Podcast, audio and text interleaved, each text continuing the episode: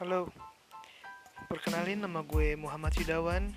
Gue asal dari Bogor dan gue sekarang lagi tinggal di Jerman dan mengikuti sebuah Ausbildung Jurusan gue, uh, gue Ausbildung sebagai Iko dan ya di sini gue akan menjelaskan semua tentang Jerman Mungkin juga tentang uh, dunia koki di Jerman.